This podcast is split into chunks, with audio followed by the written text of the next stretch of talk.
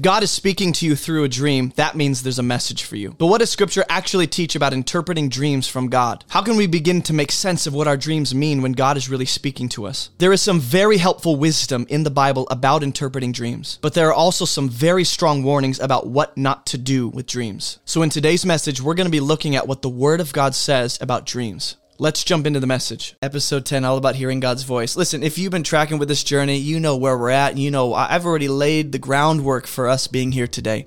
I don't need to dive deep into why I believe God still speaks the way he does and why scripture, I believe, makes it clear that God is working very similarly to the way he has in ages past. We've already gone through that. Today, I want to establish what it looks like in scripture to biblically, wisely, thoroughly, thoughtfully, critically examine dreams and interpret them according to what Scripture kind of gives us insight into.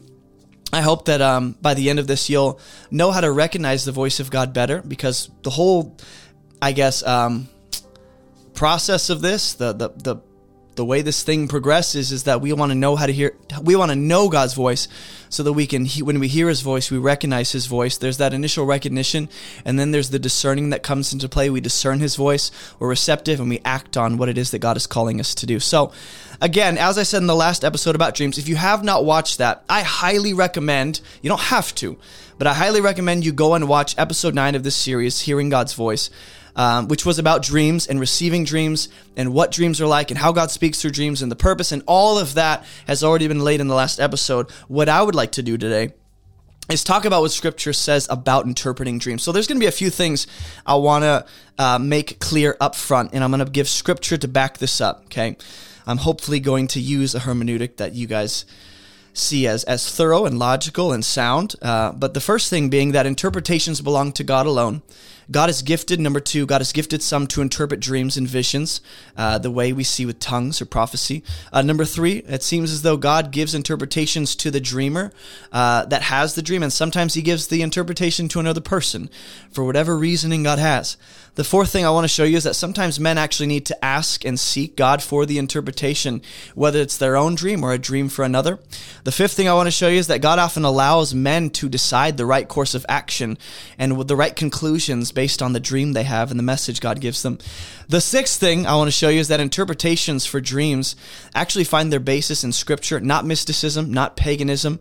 Um, and then we're going to look at the concept of Scripture warning and giving uh, uh, clear cautions about dreams. Um, we don't want to be willy nilly about this. We want to be thoughtful and God honoring and biblical about how we approach this, okay? And so we're just going to jump right in. Genesis 40, verse 8. This is what Joseph says uh, regarding dreams. He's, he's about to interpret the dream by the grace of God of the cupbearer and the, um, and the baker uh, in Egypt and they're in prison with him. And this is what Joseph says in Genesis 40, verse 8. It says, They said to him, We have had dreams, the cupbearer and the baker, and there's no one to interpret them. And Joseph says, Hey, come on, boys. Don't you know interpretations belong to God? That is so important to this conversation because a lot of what you see on YouTube or just with people who are hyper charismatic and take things farther than they should go is that people run with their ideas, their own what their own mind conjures up, their own imagination. They rely on their own mind as if to be completely reliable all the time. They rely on their heart, how they feel, what they what they sense. Oh, I'm feeling, I'm sensing. There's something, and they base whatever they're about to tell someone about their dream. They base it all on them. It's sourced in their imagination and their heart. And what Joseph says is actually every interpretation for a dream God gives someone, it belongs to God alone. And that's so important. Is that no matter what, as we navigate life and sense there's dreams, and I feel like God's speaking to me, that we would firstly run to God for whatever interpretation He might give us. And then we go to people and say, You ask God. I don't want to go to people that rely on their own understanding. I don't want to go to people that don't look to God in prayer and rely on His guidance and direction. I want people who trust that God alone gives the interpretation and he gives so graciously to whomever would ask if it's his will. Okay. Daniel chapter 2 actually says something very similar. Daniel says something to King Nebuchadnezzar regarding the dream that he had. He says, There is a God in heaven who reveals mysteries, and he's made known to King Nebuchadnezzar what will be in the latter days. So Daniel, in agreement with Joseph, a lot of their life is fairly similar, and the way God uses them, very similar callings. But Daniel echoes what, what Joseph says in Genesis 40, which is that it is God who reveals mysteries, and not just in the form of a dream, but in the form of the interpretation and the message the dream is conveying. It is God who communicates these things clearly to his people. I don't want you guys relying on people. I don't want you relying on some teacher or some YouTuber or, or some preacher or some pastor to always go to to tell you what your dream means. And then they go, hmm, well, I think if they don't even consult God and, and, and, and, and filter that dream through scripture and consider what the Bible says and who God is in light of that, and if they don't go to God and ask for, for clarity on it and they just jump the gun and go, I think I would caution you to really, um, heat don't be quick to believe what they're saying. Bring that before God, as as we always should, uh, but especially when it seems as though someone. It's not to say that God isn't speaking through them, but I, I feel as though it's often, and I feel, but what I see in Scripture makes it seem like it's less likely God is guiding a person who relies on their own understanding. It doesn't mean He can't be speaking through them and giving a message just like that right off the bat. It just means it doesn't seem very likely that he is if they're not relying on God for the interpretation. Number two, God has actually gifted some to interpret dreams and visions, um, the way we see tongues communicated in the New Testament. Let me show you Daniel chapter 1, verse 17. Talking about Shadrach, Meshach, and Abednego, we know these Hebrew boys for some reason by their Babylonian names, and Daniel. Uh, these four boys, God gave them learning, God gave them skill, which is, refers to understanding, the ability to comprehend and retain and make sense of things, and and just the ability to to, to profound mysteries are just laid out before them, not just in all literature and wisdom, uh, but Daniel had understanding in all visions and dreams. That's supposed to be something that is unique to Daniel, not to the neglect of the others but to say that this is not normative for someone to be able to interpret dreams and understand visions and dreams.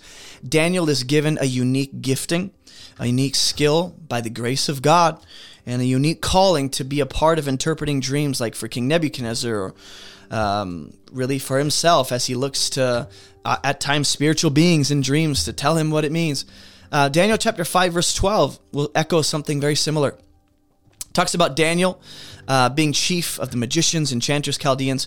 Uh, he has an excellent spirit, this Daniel. He has knowledge and he has understanding to interpret dreams and explain riddles and solve problems. That's what was found in this Daniel, whom the king named Belshazzar.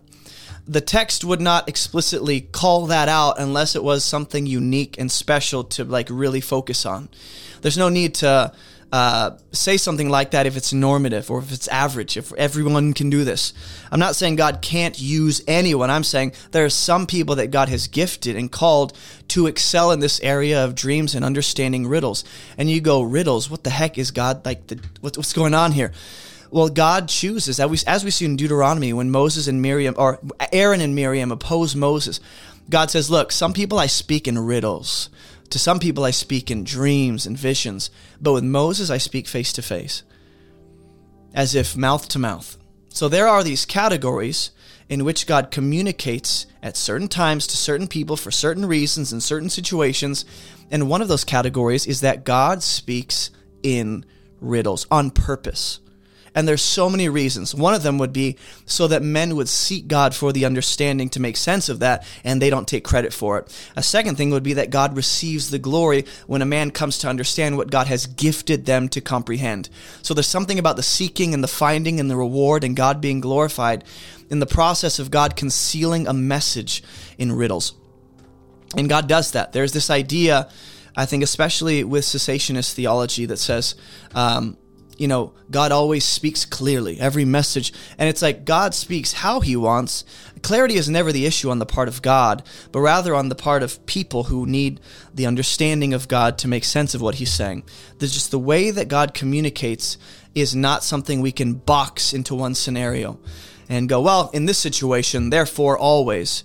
Um, and sometimes it isn't normative, sometimes it is the exception. But the fact of the matter is, is that, uh, like Fritz says, Jesus teaches in parables, like Matthew chapter 13 teaches, explains exactly that, like we see at Ezekiel.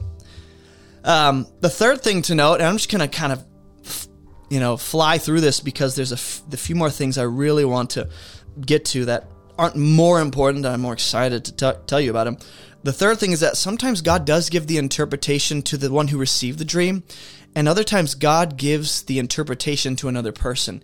And again, we go, why?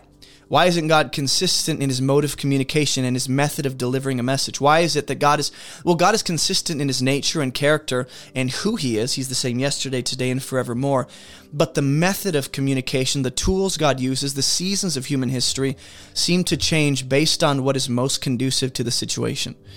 And so I want you to see that in, um, for instance, I can just go down the line, and we've already talked about this, so I don't necessarily need to go back and explore these passages in depth, go watch the last episode. But this all relates to hearing God. Sometimes God will speak to you in dreams.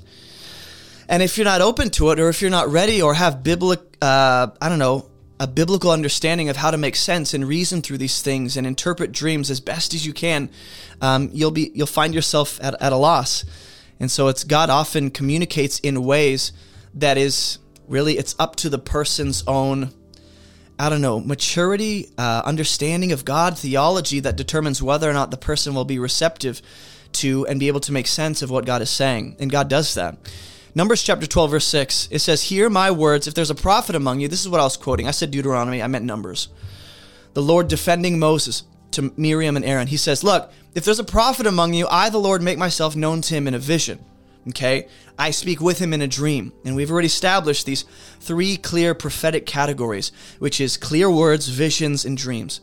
Not so with my servant Moses. He is faithful in all my house. With him I speak mouth to mouth, clearly, not in riddles. And when God speaks in riddles, it doesn't say something about the person's own lack of maturity or their own faith or they don't have a real relationship with God or they don't understand or God would have spoken clearly to them if they were on, or, on the right track it just says a lot about what God is choosing to do in that specific situation for his glory. Okay.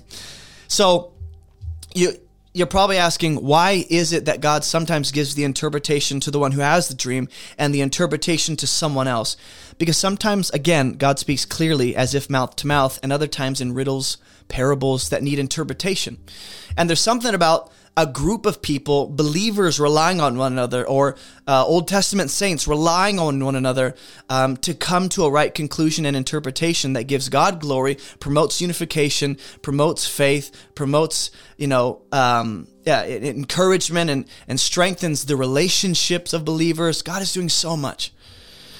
And so the chosen method of communication, again, doesn't necessarily indicate the individual's own level of reception or faith or maturity. Don't get confused. Well, God spoke to me in riddles or parables, therefore I have lack of maturity, or I'm not where I should be, or I have a lack of faith.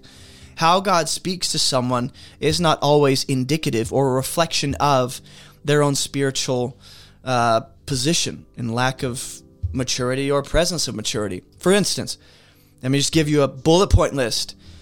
The times that God gives both the interpretation and the dream to someone is in Genesis 20 with Abimelech or Genesis 15 with Abraham, or in Genesis 20 with Jacob, or in Genesis 31 with Laban, or in 1 Kings 3 with Solomon, or at times Daniel. Daniel is one of those characters where there's fluctuation. Sometimes he knows the interpretation immediately. Sometimes he doesn't, and he has to ask God and seek and and and, and petition God for the understanding, and then an angel is sent or a spiritual being is sent.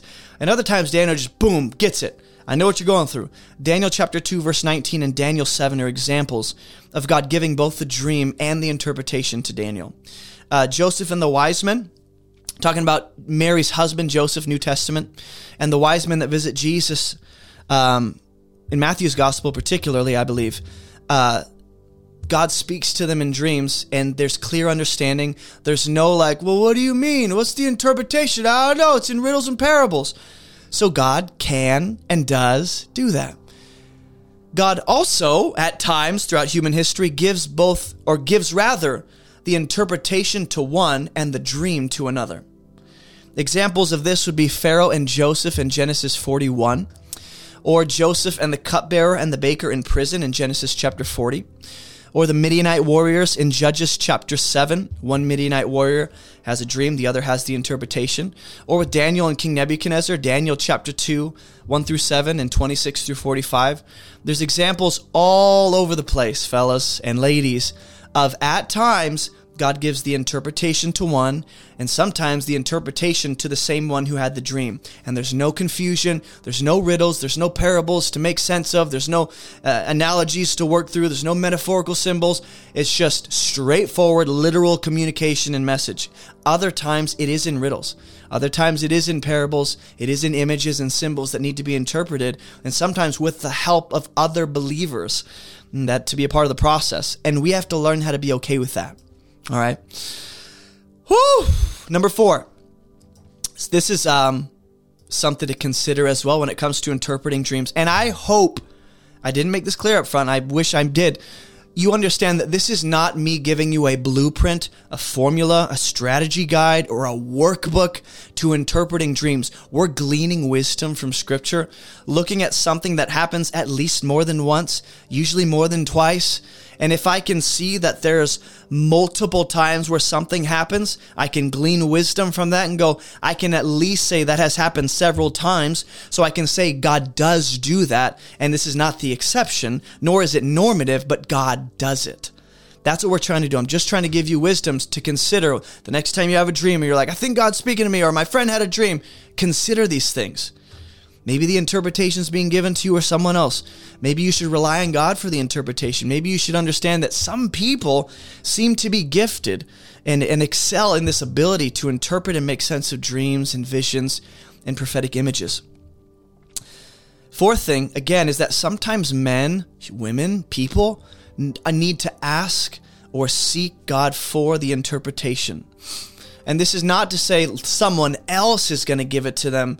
This is to say God has desired to give me both the dream and the understanding, but there's a gap right now. I have the dream, but I lack the understanding. God intends to give it to me, but it's my job to seek and ask for that.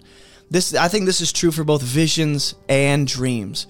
So let me show you what I mean. In Daniel chapter 2 verse 17 through 19. And the reason I'm not going through all these scriptures with you is because we did this the last episode. So again, I'm assuming we've laid the foundation. You watched that, and I don't need to go through this super deep again. Daniel chapter 2, verse 17 and 19. A king, the king Nebuchadnezzar, the king, he makes a decree and says, I'm going to kill all the wise men, all the magicians, unless someone tells me what my dream is and it means. Daniel gets the message and goes, huh, a little aggressive calls his boys up, hey, let's seek mercy from God concerning this mystery.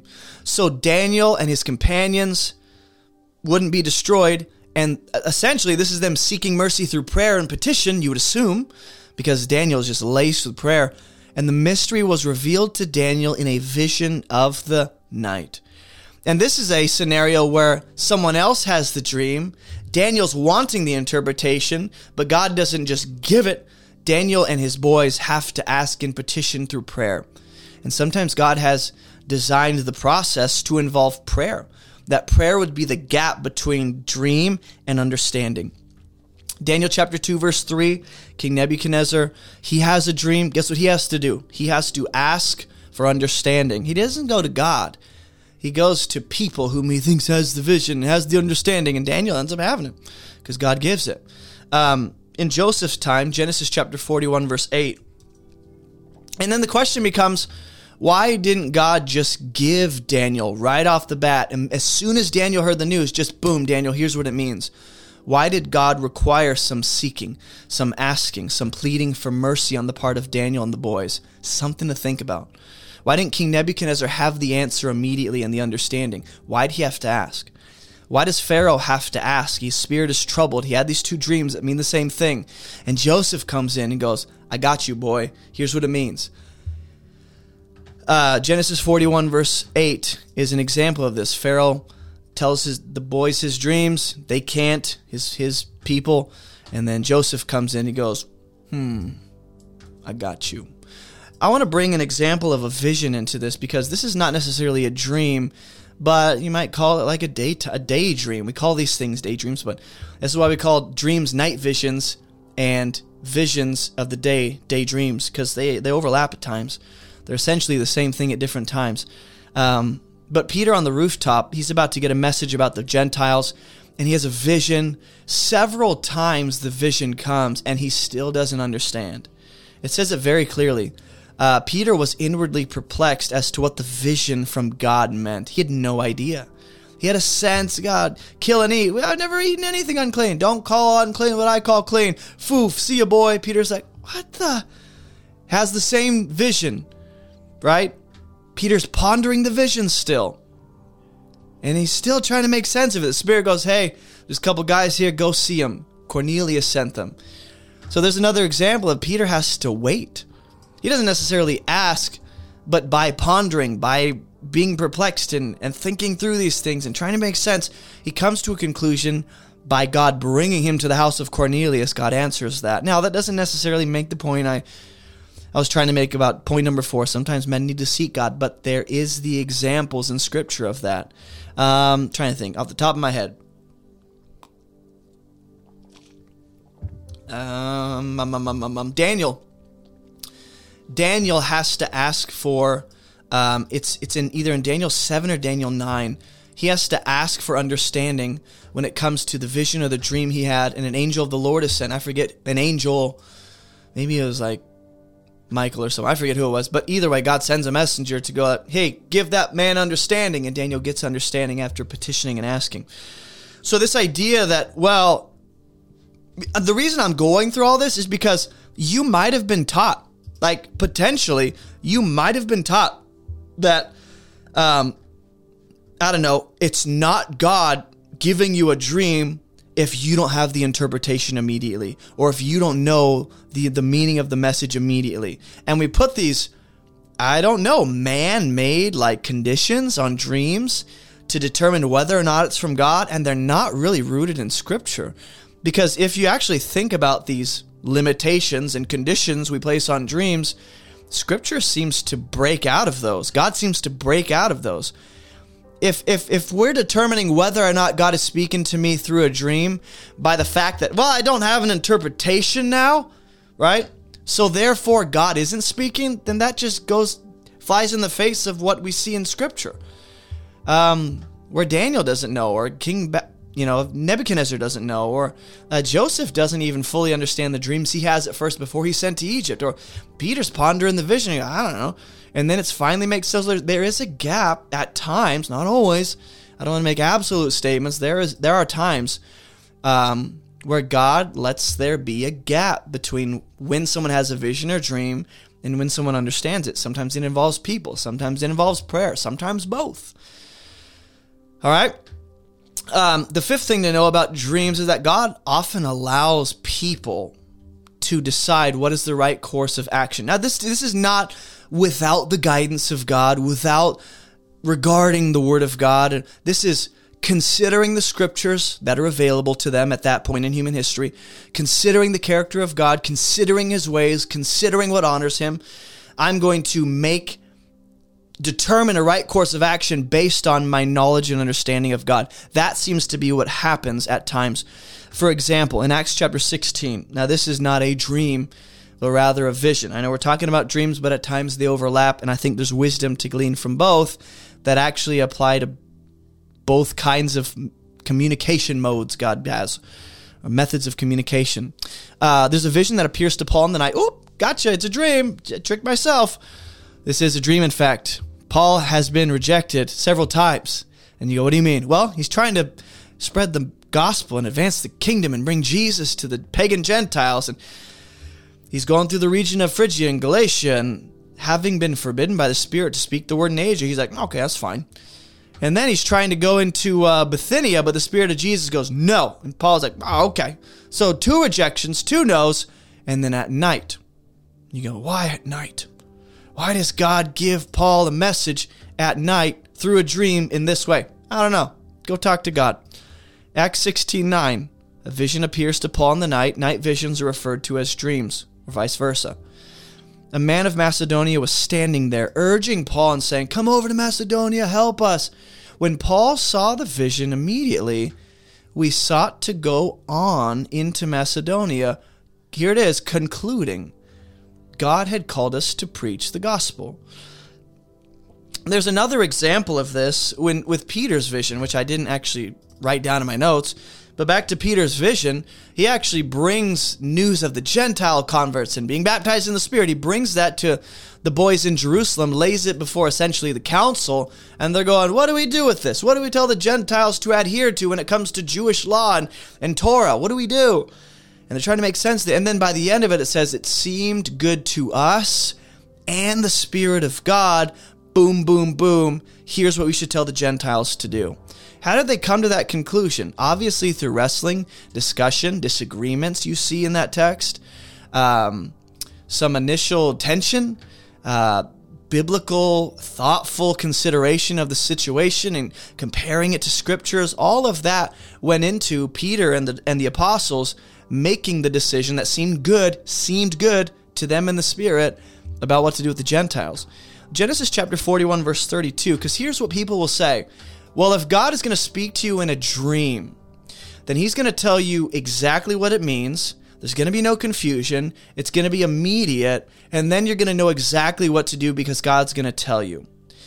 And if there are examples after example in Scripture of actually the opposite happening, and God doesn't give the uh, interpretation to this to one who had the dream, or, or God doesn't give it immediately, or God doesn't tell them what to do about the dream, then you have placed man made limitations and conditions on how it is that God is going to speak. And you need to be honest about that. Genesis 41 32. This is what Joseph says about Pharaoh having two dreams. They mean the same thing. And he goes, Pharaoh, the fact that your dream has doubled means the thing is fixed by God. And God is going to shortly bring it about. There's going to be a great abundance for seven years, then famine. Now, therefore, let Pharaoh select a discerning and wise man. Did God tell Joseph to do to say this, to recommend this? We won't say that it's uh, without the guidance of God, but is God did God give a clear explicit command or instruction to Joseph? Tell Pharaoh, pick a, the discerning wise man to set over the land of Egypt. Or did Joseph with the wisdom God gave him and the spirit God filled him with, did he come to a conclusion and consider what is the right course of action and then land on this by the leading of God. The text doesn't say that God told him what to do in response to the dream. It actually says that Joseph, it doesn't even say that God gave him, and I, this might frustrate people, um, but the text doesn't even explicitly, clearly say that God told Joseph the interpretation for the dreams. Can we assume God did? I would lean towards that. I would lean towards that. Right? We're not going to make an argument from silence, but I will say that God did not explicitly in this text. He's not the one that's um, telling Joseph what the dream means and, and what to do with it. It seems as though God is guiding the process, but Joseph here is making decisions, thinking through critically, reasoning with the mind God gave him, and going, I think you should let Pharaoh proceed to appoint overseers. Let them get. Look at all this this advice. Appoint overseers over the land. Take one fifth of the produce. Why one fifth? During the seven plentiful years. Let them gather all the food of these good years that are coming, store up grain under your authority for food in the cities. Let them keep it. That food shall be on reserve for the land the seven years of famine. That's what I recommend. This is what Joseph recommends and suggests based on the dream, based on the dream that Pharaoh had. And it doesn't say that God told Joseph to say this, but I will say we can obviously assume God is overseeing the process. Not telling Joseph what to think, but you know what I mean. Daniel 4:27 is another example. King Nebuchadnezzar has a dream it's essentially him getting chopped down, humbled by God. And Daniel's going, Look, bro, God has shown you what he's about to do to you. So let my counsel be acceptable to you. He doesn't say, Thus saith the Lord. He doesn't say, God commanded me to tell you. He doesn't say, God is telling you. He's saying, Look, based on the dream you had and how God's going to humble you big time, here's what I recommend. Here's my counsel break off your sins practice righteousness. Now you go, well, those are instructions clearly stated elsewhere in Scripture, for sure. But Daniel's still pulling from the knowledge he has of Torah to come to this conclusion and go, well, I know what scripture says about men who are in opposition to God and prideful and, and self righteous and idolatrous and rebellious. So I recommend you repent essentially and return to the way God says is ideal. Practice righteousness and uh, show mercy to the oppressed. There may be perhaps a lengthening of your prosperity. Again, this is not, God told me if you do this, He's going to lengthen your prosperity. This is Daniel going, here's my counsel, here's my suggestion. So why do I why do I show you these passages to show you? Uh, we can go to the famine with uh, Agabus and Acts, and you go, well, that's a prophetic word. I think the same idea is prevalent in visions, dreams, and prophetic words, which is that when God gives a message, He doesn't always give you a step by step blueprint on what to do with what He told you. Here's a message. Now use discernment, use discretion, use understanding, seek me for knowledge, and I'll guide the process and help you make sense of what to do. Daniel 4:27 is another example of that. Acts 16:9, Genesis 41. Uh, in in Acts, the whole prophet Agabus going, "There's going to be a famine," and what do the apostles do? They conclude, "We should probably send relief to the Jews in Jerusalem." Yeah, let's do that. Doesn't say God told them to, but they conclude. There's just a lot of misunderstanding, I believe, around the idea of how God, when God speaks through dreams, and how to discern if it's indeed Him. So I just want to make sense of this. What I'm saying is that there's at least three to four uh, examples of each of the points I make, which is that interpretations belong to God alone. We rely on Him for dreams, uh, for understanding of dreams and interpretation. God has gifted some to interpret dreams and visions, kind of like what we see tongues as in the in the New Testament. Sometimes God gives the interpretation to the dreamer, and sometimes another person. Sometimes men need, and notice how I'm not saying always, or even often, or even frequently. The idea is that I can't definitively say what percentage of the time God does these things. You can run the numbers and statistically added up, but I don't think this gives us an outline. Scripture gives us an outline. Well, numerically, it's 33% of the time. I don't think that even helps us to know those things. But here's number six when it comes to interpreting dreams, and I'm sure this is why a lot of you logged on, when it comes to interpreting dreams, and okay, I, I'm I'm like 99% sure God's trying to tell me something, but there's images and numbers and symbols, and it's not clear, and it seems like a parable. It seems very unclear. When you're trying to make sense of what you believe is a dream from God, here are some helpful wisdom principles to apply in your interpretation process. Along the journey of making sense, know this interpretations for dreams find their basis in Scripture. Not mysticism, not New Age thinking, not paganism, nothing like that. For instance, you will see in Joseph's dreams, in Pharaoh's dreams, in the chief uh, baker's dreams, and the cupbearer's dreams, that numbers represent realities. Numbers are symbolic of a deeper set of ideas. So God will send a message, and there are ideas cloaked in numbers. These numbers represent a deeper reality.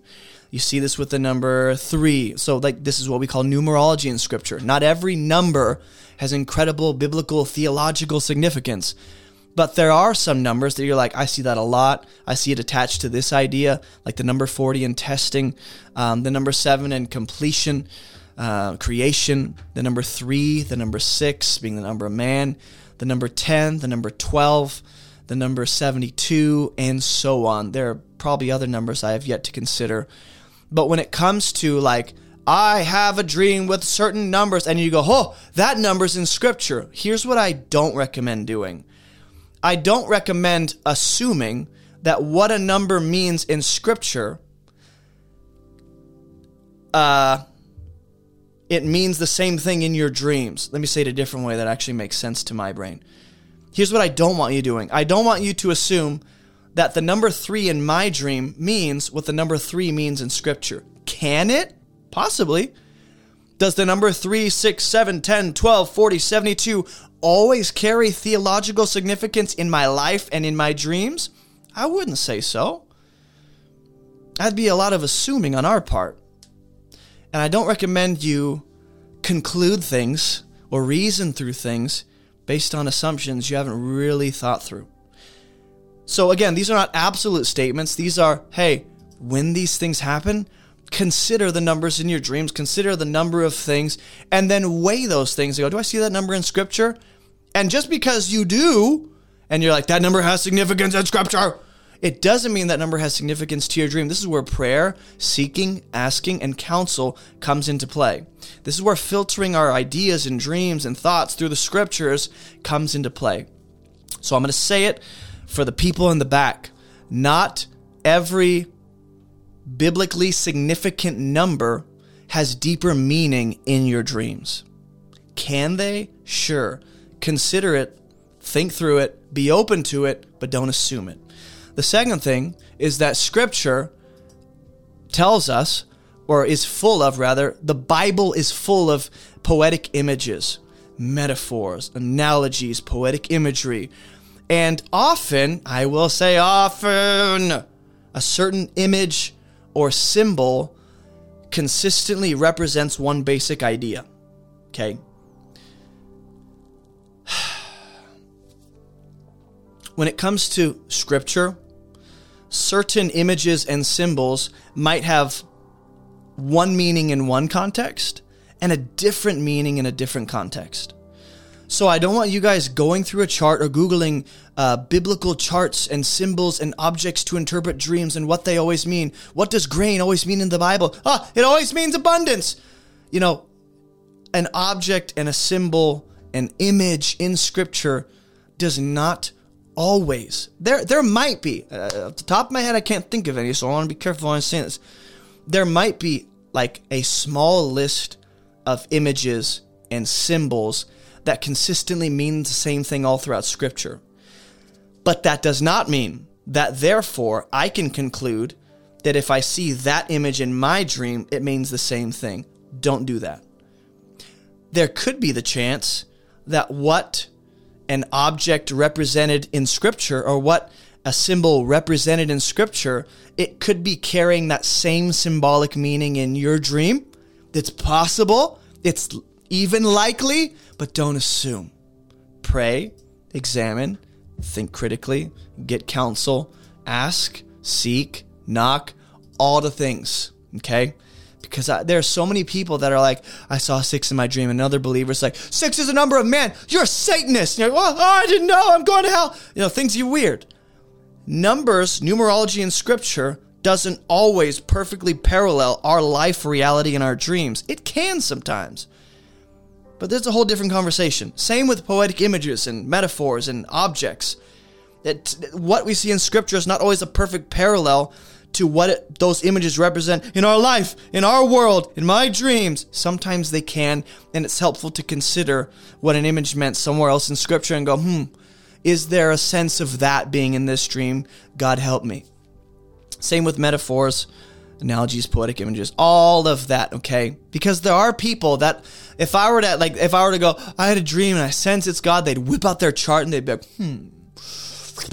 Flip through A, an alligator. Obviously, you are a pagan, and God is saying to, to lay off the wine. You're like, oh, got that from an alligator. Praise God. That'll be 50 bucks. I'm sorry, what? So things can get weird. Okay?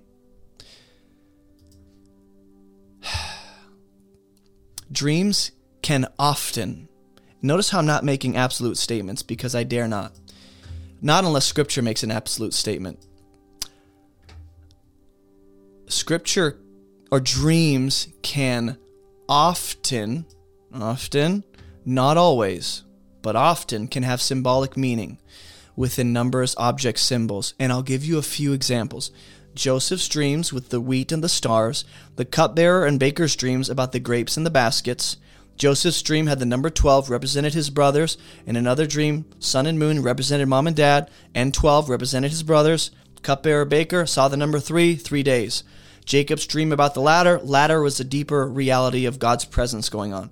Pharaoh's two dreams about cows and grain, and the number 7, the 7 represented years. The cows and grain represented years. The Midianites' dream, barley cake, Israel, that's what the barley cake represented. I should have stated that better the Midianites, their dream about barley cake was about Israel. If you dream about barley cake, that does not mean Israel is going to come plundering your camp. Nebuchadnezzar had a dream about the statue, and this image represented different kingdoms.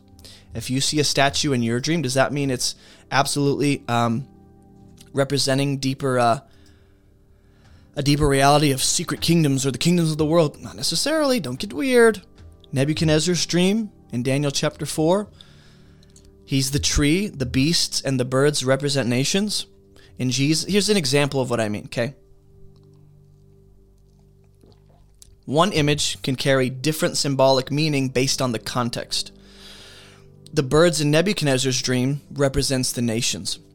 In Jesus' parable about the sower and the farmer, the birds actually represent Satan, the evil one, coming and taking the seed. So, if I see birds in my dream, is it Satan or is it Gentiles? And it's, I don't know. Pray, ask. I wouldn't assume that it's going to be either, but I would think through these things. All right. This is what I wanted to get to because I want to caution and warn you guys. I, that that's when it comes to interpretations. If you missed it, number one, interpretations belong to God. Number two, God has gifted some to interpret dreams and visions. It's just what they're they excel in. It's not their only gift. It's not their main calling, but God can give that unique gifting to someone as He pleases just because it's not listed in First Corinthians or Romans, uh, I forget where, doesn't mean oh it's not spiritual gift. It's not listed. Um, there's probably a lot of things that don't that aren't clearly listed in Scripture that are happening in our realities in our world.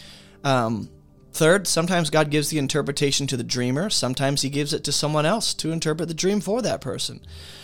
Sometimes men need to ask God. Hum- humans, men. I don't want to be gender exclusive. Sometimes people need to ask God for the understanding and the interpretation. Okay? Sometimes God will, I'm saying sometimes on purpose. It's not always, it's not often, it's sometimes. God often allows people to decide the right course of action and the conclusion from their dreams. What do they conclude? And interpretations for dreams, no matter what, let the scriptures and God's character and his ways and the narrative of redemption guide how you make sense of your dream or someone else's dream.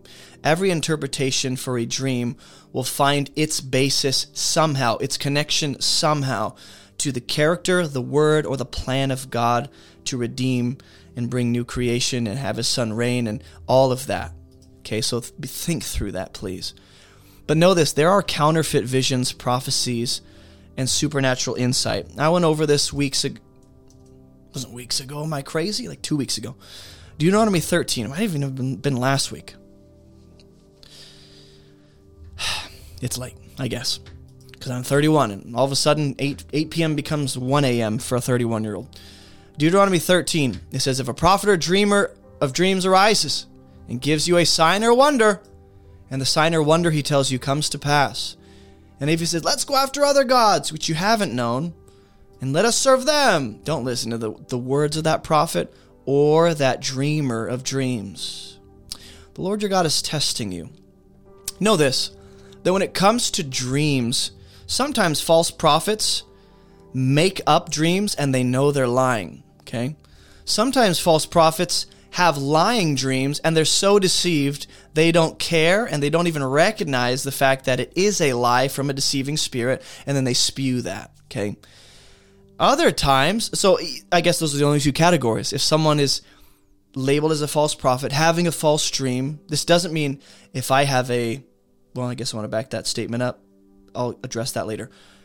That doesn't mean that if a prophet has, um, what the heck am I trying to say, guys? Um, I'll say this. Sometimes we evaluate the legitimacy of a prophet based on their accuracy. And that becomes the main criteria by which we determine and measure someone's legitimacy as a prophet. And I'm just saying, apparently, there are people, false prophets, who are not sent by God, who are having uh, dreams and they're intentionally deceiving or they themselves are deceived and they don't care if they're spewing deception. Either way, they're deceiving. And the idea is that part of their dream or their prophecy or their vision involves something regarding the future. It's something that is to come to pass, that is to happen in the future. It's a sign or a wonder that is to happen. It's a prediction, it's a prophecy that either comes from a dream, a vision, or a prophetic word that they're claiming is from God. But either way, here we have a category for false prophets that have legitimate, accurate predictions. They are deceiving, they are lying, they are false in the sense that they're leading people away from God, but they are accurate. So you have to create a category in your theology and understanding, which is that yes, there is supernatural insight that comes from the kingdom of darkness that people operate by. So you go, well, what signs or wonders might he be? T-? We at least know it's something that is to happen in the future. If it comes to pass, and you go, whoa, it's not their accuracy or lack of that determines whether or not they're a true prophet of God. It's where are they leading you? Not to say accuracy is not a factor in us determining someone's legitimacy, but it's not ultimate. And it's not the only criteria we use. Well, they accurately predicted it, so clearly they're sent from heaven. It's a terrible way to evaluate things. Um, so, what are these signs and wonders?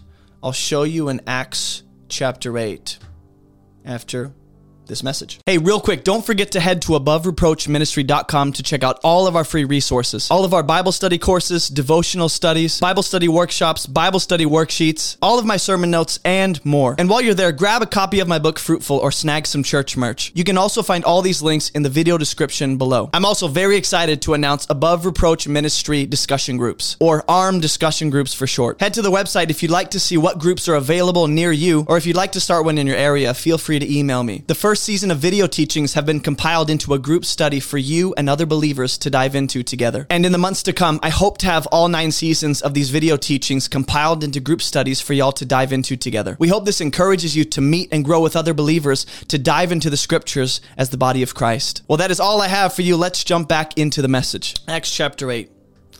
There's a man named Simon who had previously practiced magic. I just want you to see how this man is described before uh, Peter and the gang come and wreck house. First, Philip.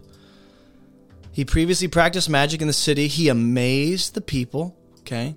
And you go, well, it's just lying signs. They're not actually happening. There's no real power behind what he's doing. Are you sure?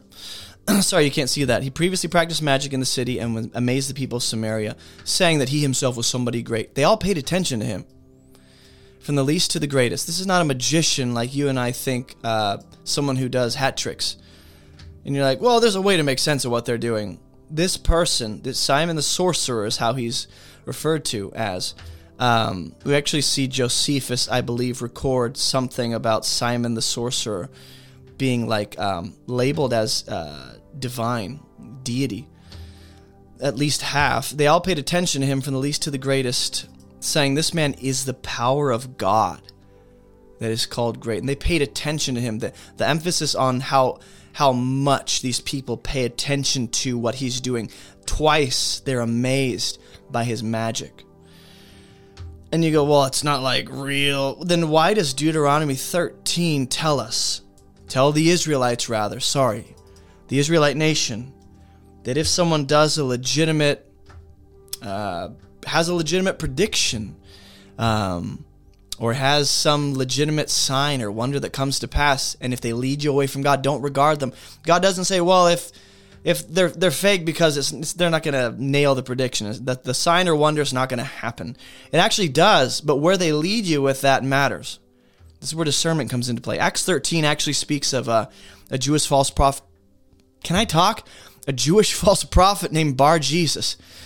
He's got bars. When they had gone through the whole island this joke just for me when they had gone through the whole island as far as Paphos, they came upon a certain magician.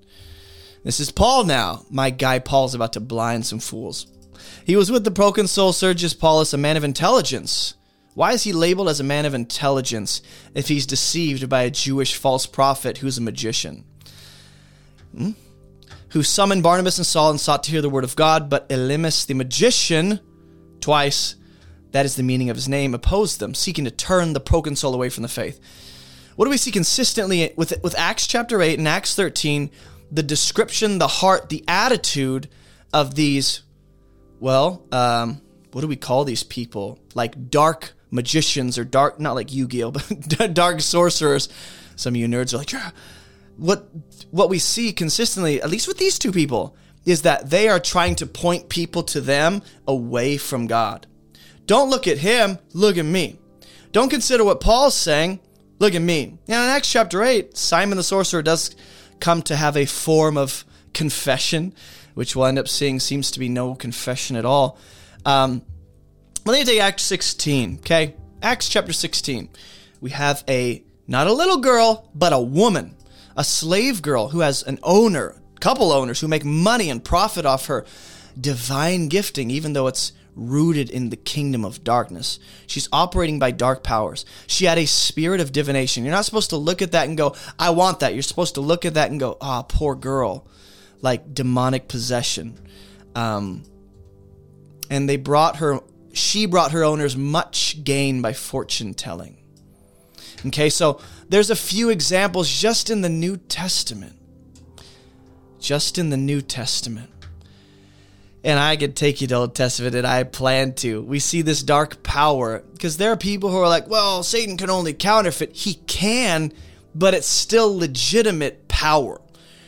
Far less than God's, absolutely, but it's still real. It's still like legitimate in the sense that things are happening. And there's no way to make sense of what is happening except to chalk it up to supernatural means and go, well, there's clearly a spiritual element to what's happening.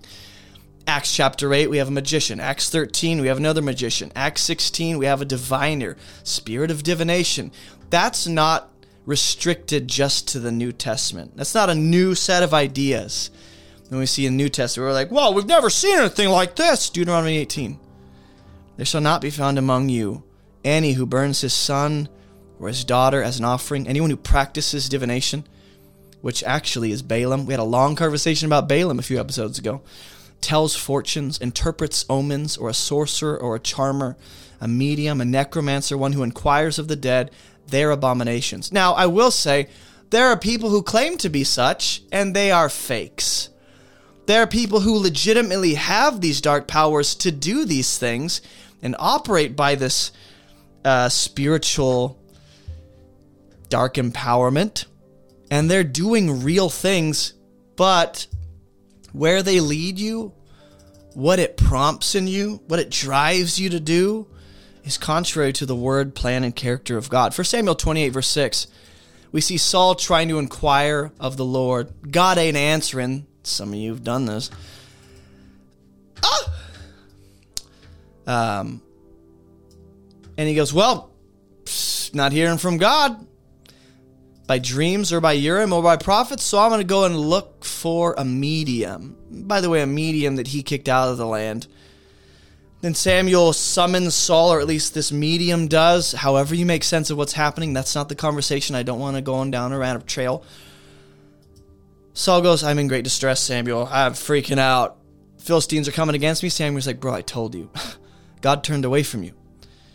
And that's why Saul goes, Yeah, he has turned away from me. He answers me no more, either by prophets or by dreams. That's why I've summoned you to tell you what I shall do. Now, there are several ways to make sense of what's happening. You can chalk it up to, well, it's just a demon impersonating Samuel. You can say, well, she legitimately, somehow, under the sovereignty of God, the permission of God allowed for this to happen, and she conjured up the spirit of Samuel.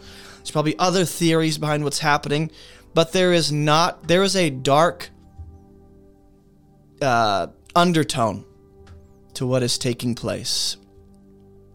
Okay. 2 Kings 21 6. We have a king who is evil. What's his name? His name is Manasseh. Don't name your kid Manasseh. Just kidding, you can redeem that name. He burned his son as an offering. What did God say in Deuteronomy 18? He used fortune telling, he used omens, he dealt with mediums and necromancers, he did much e- he is literally the embodiment.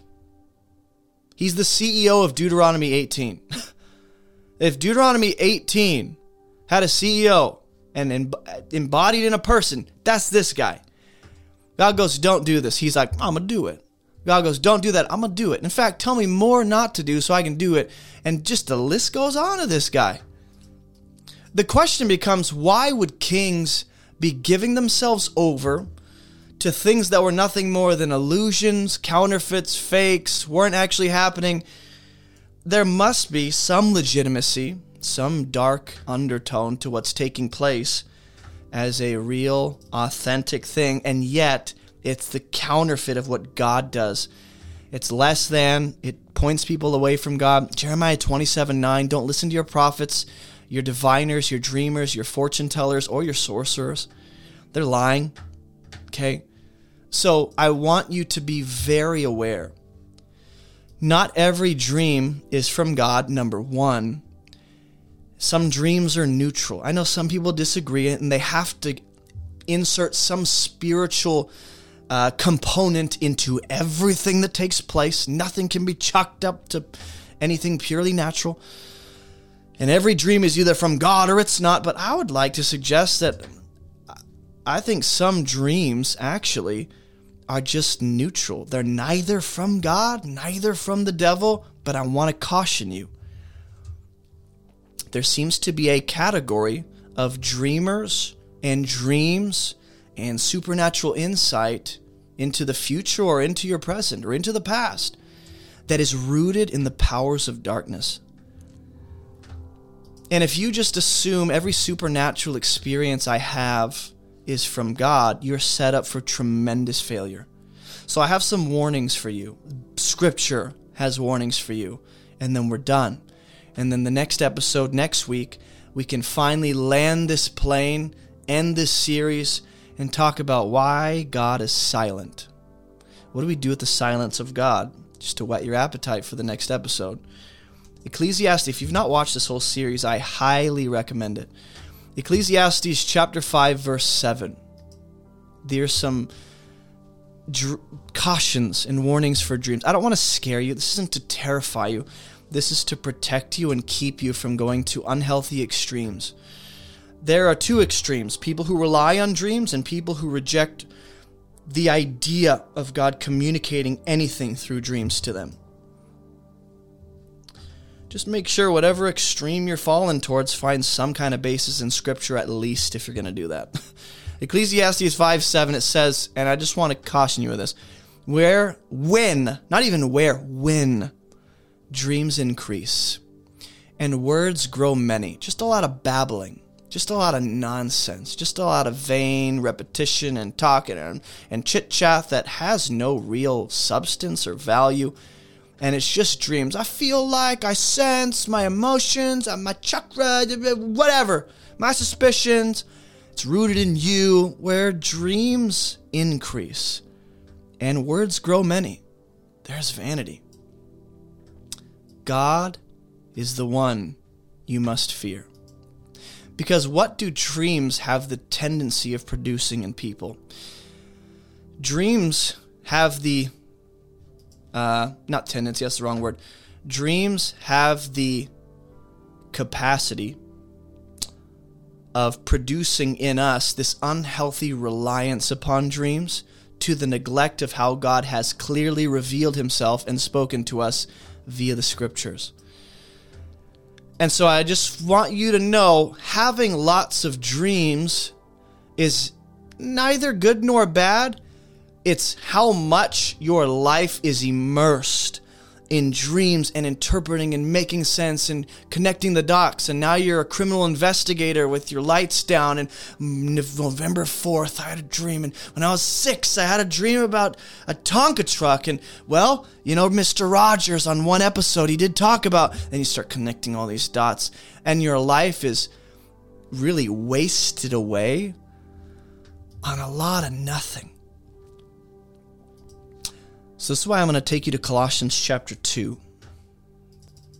The caution is to obsess over, rely upon, and spend your life on dreams.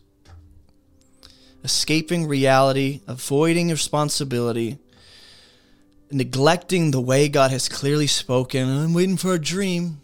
If you open Galatians 4, he'll tell you not to do that. You don't need to wait for a dream to tell you that. But nonetheless, Colossians 2 18 and 19 says, Let no, not no one disqualify you, insisting on asceticism and worship of angels. Um, if I remember correctly, I mix up the terms sometimes. Asceticism, that being the uh, extreme abuse of one's like severe self discipline to the point of like um, not self deprecation, but it's almost like this unhealthy extreme of like physical physically abusing yourself to abstain from things. Not to say that like you won't suffer at times as you faithfully follow God, but it's this unhealthy obsession of and focus on an extreme of I don't know, avoidance of things of the material world and physical appetites. Either way, worship of angels, going on in detail about visions. What did Ecclesiastes 5 say? Where dream, when dreams increase and words grow many, there's vanity going on in details seems similar to that. Puffed up without reason by his sensuous mind, not holding fast to the head, that being Jesus, who is described in the rest of this verse. The idea is there are people, and it's not necessarily encouraged to be this person, there are people who are puffed up without reason. Notice it's um, illogical, it's nonsensical, it's there's no sense of uh, consideration, no thoughtfulness, no careful examination, but it's just, it's like their minds have been reduced down to nothing more than an animal, like an animalistic way of thinking. And it's such pride that it's to the neglect of. Nebuchadnezzar is a perfect example. Thank you, Lord. When Nebuchadnezzar reaches the point of no return, which he does return from, so maybe that's just a wrong statement to use, but when Nebuchadnezzar is has a dream, he's like, I saw a tree get lopped down, and Daniel's like, That's you, boy. Humble yourself. And King Nebu's like, No, look at my empire. And God's like, Boy, Daniel warned you. And King Nebi turns into an animal. His talons grow, hair grows. You're supposed to think, Whoa, that's an image bearer of God that has allowed himself to be reduced down to nothing more than an animal. And it's pride that got him there. That kind of unreasonable pride is seems to be associated with going on in details about visions, which is similar to Ecclesiastes chapter 5, the idea of um, dreams increasing and then words growing many and then there's no profit to what's done no actual fruit that comes from that if we spent our lives interpreting dreams, making sense of dreams, dreaming, just living in dream world, what would our life profit the kingdom or anyone else for that matter? Nothing. If you do nothing but sit around and discuss and and and uh, theorize, and I'm just trying to make sense of, and that's all you do, speculate and live in the unknown and and make sense of, uh, I don't know, ideas and, and visions and symbols, and you do nothing else, you're wasting your life away it doesn't mean there's no value in critically thinking through and prayerfully examining dreams, but I just want you to th- think like there is an unhealthy degree of attention that one can have on their dreams to the neglect of real life. That's a word to some of you gamers. You're like, dreams, oh, I have dreams. Yeah, but you live in one. It's called the fantasy of entertainment.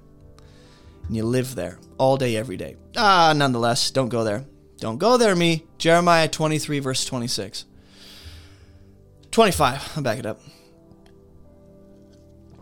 The Lord says, I've heard what the prophets have said. They prophesy lies in my name. I've dreamed a dream. You had a dream. How long shall there be lies in the heart of the prophets who prophesy lies and prophesy the deceit of their own heart? They think to make my people forget my name. I, I, I hope you see it. What seems to be a common theme with false prophets who live by their dreams, who rely on dreams, who give false dreams, their dreams and their counsel is to move people away from God, cause them to neglect God and His word and His ways, forget the name of God. So be mindful I should have started with this, but when it comes to interpreting and making sense of dreams, I highly recommend, highly recommend you think through where is this dream leading me? What is it promoting in me? What is it pulling at within me? What is it drawing out of me? What is it moving me towards? What is it motivating me to do and think about? What kind of attitudes is it, uh, I don't know, uh, promoting in my life? Um, I just want you to be thinking through these things. By their dreams, they tell one another. They want people to forget God's name and go after Baal. Let the prophet who has a dream tell the dream. They just, okay. But let him who has my word speak my word faithfully. That is not to say that all across human history it's like, pick it. Pick a dream or pick God's word. But in this case, in this context, for this audience, where they're at, they got to choose this day whom they're going to serve. If you're going to prophesy lies and be dedicated to that and live by dreams and just spew falsehood through your dreams and move people away from God, go ahead. Judgment's coming. But I recommend that you be a person that relies on and speaks the word of God faithfully. What has straw in common with wheat, declares the Lord? Isn't my word like fire?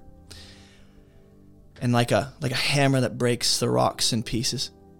Therefore, behold, I am against the prophets, the Lord says, who steal my words from one another. I'm against the prophets who use their tongues and declare, Thus saith the Lord, Behold, I'm against those who prophesy lying dreams. Let's make sure we don't read into this what we want to support our bias and our presuppositions. Because there are some that will read into this, hey, you know, God is against dreams. Is that what it says? Is that what it says, Chuck? Does it say the Lord is against dreams? Why does he give dreams? Why does he work through dreams? Why does he give interpretations for dreams? What's he against here? He's against people who prophesy lying dreams, declares the Lord, who tell them and lead my people astray by their lies and their recklessness. I want you to see like the common themes, the common attitudes, the common lifestyles that come attached to uh, falsehood and living by dreams and relying on dreams. It's reckless, nonsensical, illogical, unreasonable, animalistic, to the neglect of any kind of biblical examination and thoroughly thinking through the world through the lens of Scripture. It's reckless. You want to go sing that God is reckless? Uh, recklessness in Scripture, nowhere, at least the words that get translated and rendered reckless in our English language. It's nowhere communicated as a positive idea. When I didn't send them or charge them, they don't profit this people at all. The consistent undertone and theme of false prophets, whether dreams, visions, or lying words, is that they promote useless, vain discussions, lifestyles, um, um, recklessness, and I want to take you to Zechariah. I want to end in Jude because there's a lot to say here. And I'm resisting the urge to dive deep into these because of the progress I want to make tonight. So I know some of you are like, dive deeper uh, in the future. Zechariah 10:2 it says the household gods utter nonsense. What's another what again is a is, is a pattern we're seeing. Nonsense. Nonsense. Words are many, uh, going on in detail, Pro- useless, vain words, nonsense. The diviners see lies, they tell false dreams, they give empty consolation. Woo! Something to consider. Um, something to consider. I'll say it like this. When it comes to false dreams, something to consider is that I'm not saying this is the absolute, nor is it the primary filter we use in discerning dreams, but it's something that should be a factor in my mind as I'm discerning through whether a dream is from God. Is this empty um, flattery, consolation, uh, soothing words that comfort me and tickle my ears, but aren't actually rooted in the reality of who God is and what He's actually doing in the world? Because one thing I want you to pay attention to is the fact that not all encouragement is um, encouragement. Not all nice words you want to hear are good for you. Does that make sense? Sometimes empty consolation, uh, flattery in scripture is not recommended. It's not framed up as a good thing. Sometimes dreams can have that kind of um, sense and and and uh, uh, I don't know feeling to it, where it's like, ooh, it's like a false sense of security. It's saying you got ground, step out, and there's nothing. So I think something to consider as it relates to dreams is if your dream is almost like giving you uh, I don't, actually i'm not going to go down that line of reasoning i'm going to retract that i'm going to wait therefore the people wander like sheep so wandering hmm, they're afflicted for lack of a shepherd this is what jesus will say when he looks at um, the people the jews he has compassion on them they're like sheep without a shepherd and i wonder why hmm. i wonder if there's false prophets in jesus' day who are taking advantage of, oppressing, and actually uh, fleecing the sheep. Jeremiah 28 9 8 says, Thus says the Lord of hosts, the God of Israel, Don't let your prophets and your diviners who are among you deceive you. Don't listen to the dreams that they dream. It is a lie. I didn't send them. Hmm. So there are, and there is, a category of people who are self proclaimed prophets. I have a dream. Congregation, person on the street, little boy I've never met. I have a dream. Want to hear it? I don't know. Are you from God? Yes. Let's tell me the gospel. Who's Jesus? What do you do for us? Oh, no, no, no. Oh, sounds good to me. All right, go on. And all the while, they're deceiving, they're lying, they're profiting off you, all under the guise of, I'm a believer. And they got the confession down. Their resume says volumes but their heart, their words, their lifestyle, their teachings are moving you in a direction that actually dishonors God, undermines the scriptures, undermines the sufficiency of scripture, the sufficiency of Christ, the beauty of the gospel, whatever it is. And so I think there's we had a whole teaching on false prophets, so I don't want to reiterate what I've already talked about. This is the last passage today. You can see that I'm nearing the end of this series, this is episode 10, and I'm like, I'm not trying to rush, but I'm not trying to live here. Jude, there's only one chapter, fellas, but chapter one. It's still chapter one. Yet, in like manner, speaking about false teachers, false prophets, he says, just like them, these people also relying on their dreams. And you go, well, it's not a bad thing here. They, they defile the flesh. Notice what it's surrounded by. Notice what characteristics come attached to um, a person who relies on dreams. What is it couched between? Defiling the flesh, rejecting authority, blaspheming the glorious ones. These people blaspheme all they don't, like unreasoning animals. Remember I said a consistent. I'm going to go back to the false prophecy series for a second and say what will you see in the wake of false prophets and false teachers? Godlessness, defiling of the flesh, disobedience, rebellion, encouragement to sin, unreasoning animalistic tendencies. That seems to be like what comes attached to and what surrounds false prophets and false prophecies that can involve false dreams. They understand instinctively woe to them. Balaam is involved in this. We talked about Balaam, but I just want you to see relying on dreams is not necessarily smiled upon. It's actually, as far as I can, in fact, let's see if this is the only time this phrase, rendered in the English, relying on dreams, is used.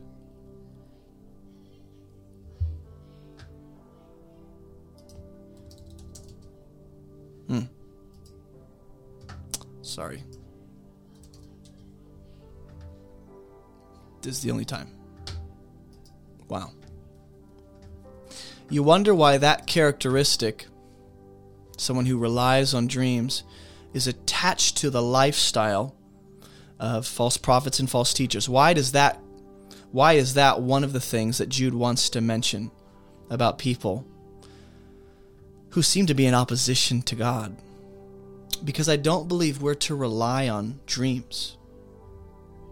I'm not convinced Scripture wants you obsessing over and wasting your life on making sense of every, um, I don't know, impactful night vision that you have. So, in conclusion, as we wrap this portion of the series up regarding dreams, there are some stark warnings and cautions. Don't rely on dreams. People who people are out there trying to convince you their dreams about you is thus saith the Lord and give them money and it's like a lot there are of course as discernment grows you begin to recognize certain tendencies of these people to go I can tell you're not a person I should trust and rely on. But how do you test? How do you verify whether or not they had a dream first of all and whether or not that dream was even about you second of all and whether or not that dream was from God for you third of all? Now there's layers of discernment. There's layers to evaluate. So all this to say be careful, be cautious, but be open and receptive. God does speak through dreams at times. I won't say often, I won't say always, because obviously not.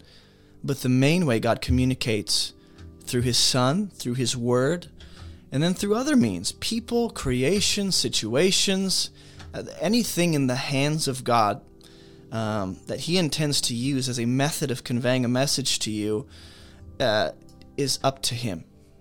It's up to him.